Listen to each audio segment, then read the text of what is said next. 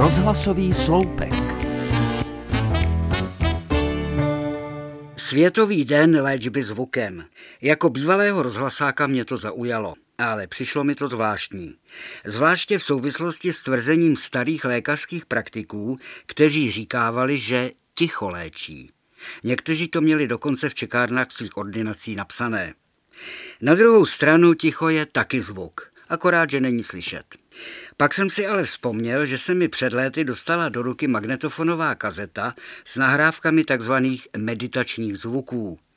Na jedné straně to byly jednoduché melodie hrané na orientální hudební nástroje. Na druhé straně byly nahrány zvuky verlip s oním neopakovatelným podmořským echem. Pamatuju si, že jsem si to tenkrát moc rád přehrával a musím uznat, že to má něco do sebe. Bylo to ohromně uklidňující, člověk to poslouchal a padal na něj takový zvláštní pocit poklidu, štěstí a pohody, takové smířlivosti. Účinek byl podobný jako třeba při prohlížení si ladových obrázků zimní idylické vesničky. Musím tedy přiznat, že léčba zvukem asi může fungovat. A tak může mít 14. února i svůj světový den. Ale zvuk, který někdy vydávají auta projíždějící kolem našeho domku, tedy je slyšet vytuněný výfuk a k tomu na plné pecky z reproduktoru hrající techno, ten asi moc neléčí.